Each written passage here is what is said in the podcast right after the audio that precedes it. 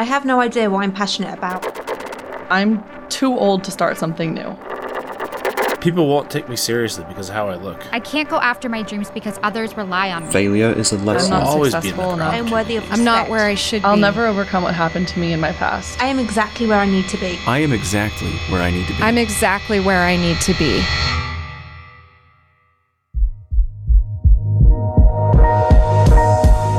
Dominant stories are the stories that we tell ourselves about ourselves. I don't sound smart enough. I deserve to take up space. I'll never be able to do what I want. Whether it's true or not, it affects how we act in the world. It affects the choices we make. It affects the risks we take or don't take. I'm Jess Weiner, cultural expert and the host of Dominant Stories.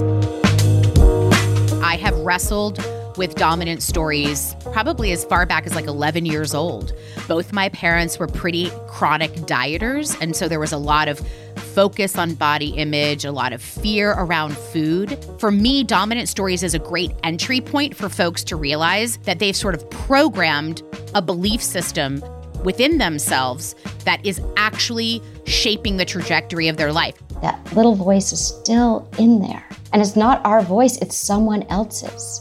Those are all lies designed by culture and negative forces to keep you small. Like they don't want you to thrive. They don't want you to spread your wings.